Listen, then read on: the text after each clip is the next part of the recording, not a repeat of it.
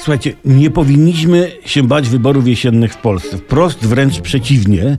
To, co się dzieje przed wyborami, powinno napawać nas szeroko rozumianym optymizmem, wiarą w przyszłość i radością życia.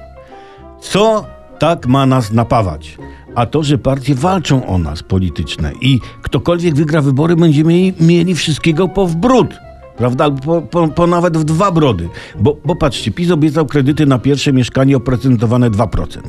Tarzała nas radość poliloneum jak nie wiem. Ale spazmów ekstazy dostaliśmy, kiedy PO ustyma Donalda Tuska obiecała 0% kredyty mieszkaniowe i 600 plus na dopłaty do wynajmu a dopiero początek marca. A tu takie miłe niespodzianki. Z końcem połowy kwietnia możemy spokojnie spodziewać się od polityków darmowych mieszkań. Z początkiem końca sierpnia doczekamy się dopłat do darmowych mieszkań i programu Firanka Plus.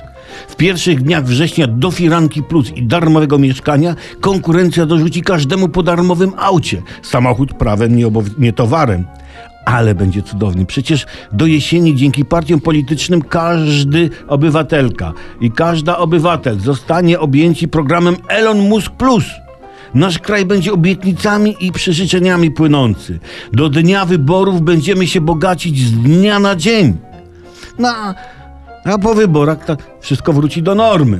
Nie, no, bo wiadomo, dobra obietnica niedotrzymana jest lepsza od dotrzymanej, ale takiej sobie. No, nie, nie można dotrzymywać dobrych obietnic wyborczych, bo nie będzie później co obiecywać, a po drugie spełnienie obietnicy to zabranie człowiekowi nadziei na lepszą przyszłość. A tego nie wolno. Nie wolno.